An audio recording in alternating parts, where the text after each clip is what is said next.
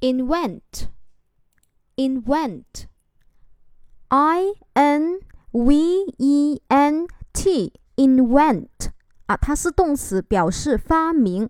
我们看一下它的拼写，i n v e n t invent 啊，重音符号在 vent 这个位置上，invent 动词发明。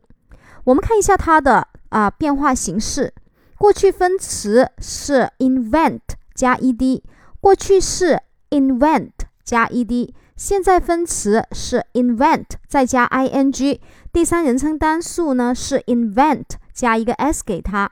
好，OK，我们再来一遍，invent，i n v e n t 动词发明。后面我们来详细讲一下它的记忆方法。